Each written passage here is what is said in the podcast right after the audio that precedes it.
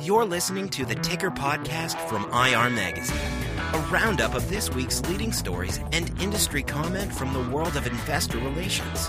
Direct from our central London studio, here's your host, Rory Havelock. This week on the Ticker Podcast, Norges Bank jettisons coal investments, UK regulator delivers IPO warning, and a look at Chinese fund house activity. Welcome back to episode 51 of the Ticker Podcast. It's your weekly roundup of the top stories and headlines from around the world of investor relations. We're back in the IR Magazine studio. We've got Tim Human, Garnet Roach, and Candice de Montpetit. Good morning. Good morning. Morning. And first up this week, we've heard of analysts and IROs moving from one world to the other, but uh, Candice shared what I think is the first evidence of a former IRO and Wall Street analyst who's moved into theatre.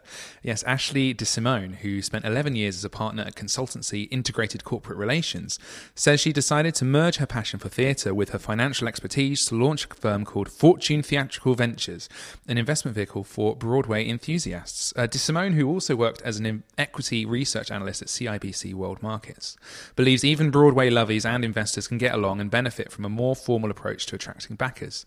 The Fortune Theatrical launched early last year as De Simone was backed up by a New York theatre veteran, Kevin McCollum. She says that she quickly realised in the current status quo, most Broadway investors are well to do theatre experts who pursue a risky strategy of backing one show at a time. Uh, her company instead gives investors a more diversified approach with a chance to own minority stakes in an initial slate of seven musicals and plays still in development. She does concede, however, that even that strategy has its risks. She told Variety magazine that it should be seen as an alternative alternative investment that is highly illiquid. That won't be winning many Wall Street investors over, uh, but it does apply a portfolio approach to a risky world of birthing a stage show. Quote, the best producers can always get capital, she says, but even people who are just rich and big fans of the theatre want the process to be professionalised. Which sounds like a good idea, but my question for you guys is would you start backing a play in the UK? Would you, for example, ever want a stake in the uh, Andrew Lloyd Webber investment fund? Back all his shows, give him a bit more money? I'm not a massive uh, Andrew Lloyd Webber fan. No, um, I, I asked that in the hope that nobody really was, because I know that I wouldn't put any money into that. If you were responsible for, you know, backing the next cats, could you really live with yourself? I would only do the Lion King. Just always back the like. I don't think they really need that much startup anymore, do they? Curious incident of the dog in the nighttime was excellent. I have to say. Well, that's Very the kind, good. but that is the kind of show that I guess would be That was really good. Um, we're just going to talk about the theatre now. It's turned into a theatre criticism podcast. I also like a you know a bit of mime, a bit of interpretive dance. Oh, so you, you're going to be the alternative, alternative, alternative investment Alternative. vehicle yes. for alternative theatre only. Anyway, it's still a few years away until you can invest in the ticker on the road theatre stage show production. Um, but we're going to move on to one of the world's biggest investors who's also trying to take a far less risky attitude to its holdings. Does that sound about right, Tim? Yes, uh, Norway's sovereign wealth fund, uh, the largest in the world and a huge owner of listed equities, um, has unveiled a list of miners and power firms it has excluded from its investment universe. Uh, that's following a decision to ban investments in coal. Uh, the ban was introduced in February and covers companies which base at least 30% of their activities on coal. And who are some of the big names involved? Who are they getting rid of? The companies include American Electric Power, China Shenhua Energy, uh, Whitehaven Coal, Tata Power, and uh, Peabody Energy, which uh, recently I think went bankrupt, so maybe not mm, a bit late to get out of that one. Um, there are 22 US firms in the group, uh, seven Chinese firms, and seven Indian firms. So those are the sort of biggest countries represented. Um, the a spokesperson for the bank uh, told Bloomberg, "We are reviewing all relevant companies, um, and there will be further exclusions. So this list looks set to grow." Uh, Norges did note that companies which plan to go below 30% of their activities on coal um, can stay part of their portfolio. So, I mean, that's something very important for our teams to be putting out there if that is the case with their company. Yeah, that's something stipulated by the Norwegian government. I think they don't want to be backing anyone who derives more than thirty percent of that activity from from coal. Um, are there any, any are there any signs that companies are communicating this issue well? I don't think they are actually. I mean, it's interesting you point out that it, this has come from the government, and I think Norges has made the point that these rules are actually quite hard for it to interpret and work out um, how to follow because it's not their rules; it's something that's been passed on to them. And so they are they they they have said that they are looking to companies as well as other sources for information on, for example, how much of people's activities is being based on coal. Um, com- companies are apparently not being particularly forthcoming with information. In the uh, Norges press release about the exclusion, there's a bit of a bit of a snarky comment, really, that says that it contacted 50 of these companies in advance of making the list public, and only five of them responded. Uh, the bank said, "quote That's a bit disappointing." Uh, which, uh, which does sound a bit disappointing, doesn't it? I think that's some classic uh, Scandinavian understatement there. I do like the use of uh, candid language in, in press releases. Well, it's quite surprising, really. I mean, you hear so much about how companies want to target these big sovereign wealth funds, and obviously, Norges is a massive sovereign wealth fund. So to be contacted by them and to not respond um, doesn't seem like a very good idea, really, does it? No, it does seem a bit remiss, especially if you're like a big company that should be communicating with all your sort of major shareholders. I do know that some companies view Norges as a sort of an activist investor in the sort of ESG space, and so they do worry a bit when they uh, become a shareholder, and maybe they're, they're trying to distance themselves from that that shareholder a bit. It can be done. And that is not the only divestment headline from this week. Is that right, Tim? No, I thought I'd pick up on another uh, divestment story. Yeah, this is an interesting one coming out of the States, which is that CalPERS, the uh, Californian pension fund, is thinking about reinvesting in tobacco uh, 16 years after it dropped uh, tobacco, it divested from tobacco companies in terms of its portfolio. I'm not quite sure what you call that really. Um, un, An undivestment. undivesting, um, dis, disinvesting. Revesting. Yeah. Reuters said the uh, institutional investor will take uh, 12 to 24 months to consider the issue. That sounds like quite slow decision making. Um, but I, although it will allow them to test the idea out, you know, in the public domain, see if any health groups kick up a fuss, for example, and whether they want to change their mind. According to a study last year, the tobacco exclusion has cost CalPERS uh, between two and three billion dollars since it made this decision. So in this case, it, it appears there's a pretty clear decision for the investor to make between uh, profits for its members and, and sort of its principles in regard to uh, tobacco companies. I guess there's also a fear as well that industries like tobacco and oil and gas might become more heavily regulated, the companies themselves, right? And that the, the, the products they produce will be less socially acceptable, right? So there maybe there's a bit of future proofing going on as well. Yeah, and I think that certainly appears to be true, for example, with coal, because we've seen a lot of coal companies getting into trouble recently. Tobacco ones, on the other hand, I think they generate huge amounts of money still and pay very large dividends. So, pretty attractive to a lot of shareholders. Well, I'm sure we'll see how that progresses over the next few months. We're going to move on to Garnet, who also has a story from a bit closer to home, and it's the FCA who are making some noise about IPO activity. Is that right? Last week, um, the UK's Financial Conduct Authority um, came out with some news that it's talking about shaking up the London listings market. And this is something that's come out of a study of competition in investment banking, which the FCA announced more than a year ago. What exact issues are the FCA trying to address then? Well, the report paints a picture of an uncompetitive market which is dominated by big banks, those with the big balance sheets um, to lend from, and with many potential conflicts of interest.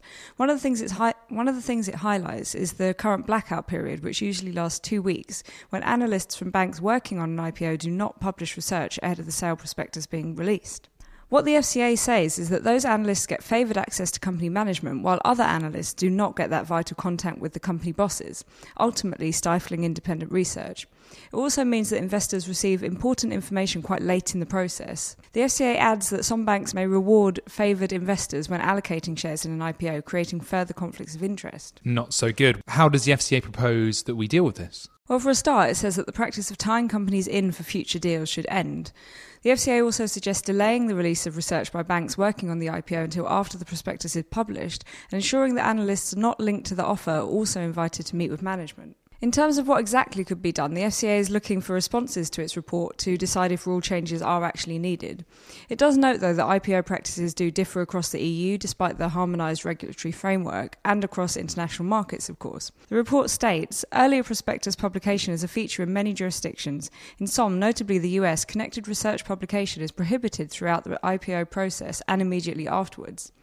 It goes on to talk about the. Uh, it goes on to talk about Lord Myners' um, review of the Royal Mail IPO, and states partic- that it particularly highlighted the market practice in France for the approved registration document to be published early in the process. That doesn't mean, of course, that the UK plans to follow either of these examples, though. And um, in a statement that it issued, um, Christopher Woolard, the FCA's Director of Strategy and Competition, says, quote, We want to start a discussion on changing the sequence of the IPO process to make the market work better by giving investors the right information at the right time. And I guess the question for listeners to the ticker is what does this mean for IROs? Well, the proposed changes um, themselves wouldn't necessarily affect investor relations as a profession, but what the FCA is looking for really is the fair dissemination of information. So, what that might mean is an increase in the number of companies looking to take on an IR person ahead of going public. We've actually had a look at um, pre IPO IR in the past. There's an article about that on the website. And um, my article on the FCA's proposed shake-up also features some insight from David Lloyd Seed, Deputy Chair of the UK's IR Society. Yes, find it on irmagazine.com, all the latest news there, obviously. Interestingly enough, another article about competition on our homepage at the moment has been written by Candice and it's been looking at the Chinese market a bit more closely. Yes, a yearly ranking published by a Shanghai based consulting firm called Zben Advisors reveals that uh, global asset managers lack competitiveness for the Chinese market. So the study examined uh, 100 investment managers to come up with the, the 25 most active foreign fund houses in China. They looked at uh, three aspects onshore asset management, inbound flow, and uh, outbound flow. And who is in and out of their ranking this year? Well, JP Morgan uh, comes in on top with a 51.1% score, followed by UBS, BNP Paribas, uh, Invesco, and Schroders. An interesting finding was that some smaller sized firms, such as uh, Italy's uh, Eurizon, Hong Kong's Value Partners, and US based Pinebridge, are much more dynamic in China than big household names like um, Franklin Templeton, Goldman Sachs, or AXA IM.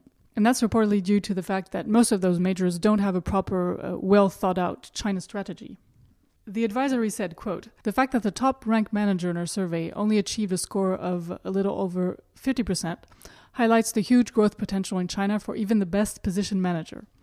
It is the same growth potential that also provides those firms ranked outside the top 25 the opportunity to gain ground on their peers if they prove successful in executing on a well designed China strategy. But I guess the flip side to that is that institutional investors have traditionally been a bit wary of dipping their toes in the Chinese market, no? Yes, and uh, one of the reasons might be that they're required to do a, a joint venture with a local partner who's um, going to hold a, a, majority stake. So, so there are often some uh, control issues, of course. However, the report highlights that the, the mutual fund sphere in China is, quote, one of the most underrepresented and underserviced financial markets in the world. And that's despite the fact that assets under management have grown from 400 billion in 2010 to 1.3 trillion in 2015 and are expected to reach 3 trillion by 2021 according to Zben. That's really interesting. I would have thought that investors would, you know, be clamoring for some exposure to the Chinese market. Presumably there's a lot of money to be made there. They, they did clamor a bit, uh, about maybe about 10 years ago. I know I remember I had a, a friend who was um, moving to China to open a joint venture with uh, some local partner and um, a few years later he just uh, resigned and uh, joined another asset management firm after very, apparently a quite traumatic experience. Wow. Uh, as I said said control issues. Um, mm. the, the local partner is saying, "Oh no, well, you know, I mean, we we're we're the local ones. We know the business, and um, and by the way, um, all the money goes back to us." yeah, not not ideal. I think it is a very different business environment as well. It must be quite hard to to get on with sometimes. Well, some of the stories over the last couple of years of well have shown that the stock market is kind of pumped up a bit there as well with sort of government support. And um, so, as an investor, if you're trying to find like good value, that might be quite hard, I think. And there's quite a lot of nasty surprises out there. Yeah, both the, the stock and the bond markets are, yeah, a bit um, how we on steroids. Stick to investing in theatre, I say. Yes, British theatre. That's yes. what we want. Well, anyway, I'm sure it's I'm sure it's a landscape that's going to change dramatically, uh, as as even predicted in the next couple of years. But anyway, before we before we get on our, our Chinese soapbox, I think we've just about run out of time for this week's ticker. Um, thanks everyone for joining us again this week. Thank you, Laurie. Thanks, Cheers, Laurie. And we'll be back next time with some special edition podcasts about the US and Canadian awards. Goodbye. Bye. Bye. You've been listening to the Ticker podcast from IR Magazine. For free access to all the latest global investor relations news and analysis, register at irmagazine.com or download the app.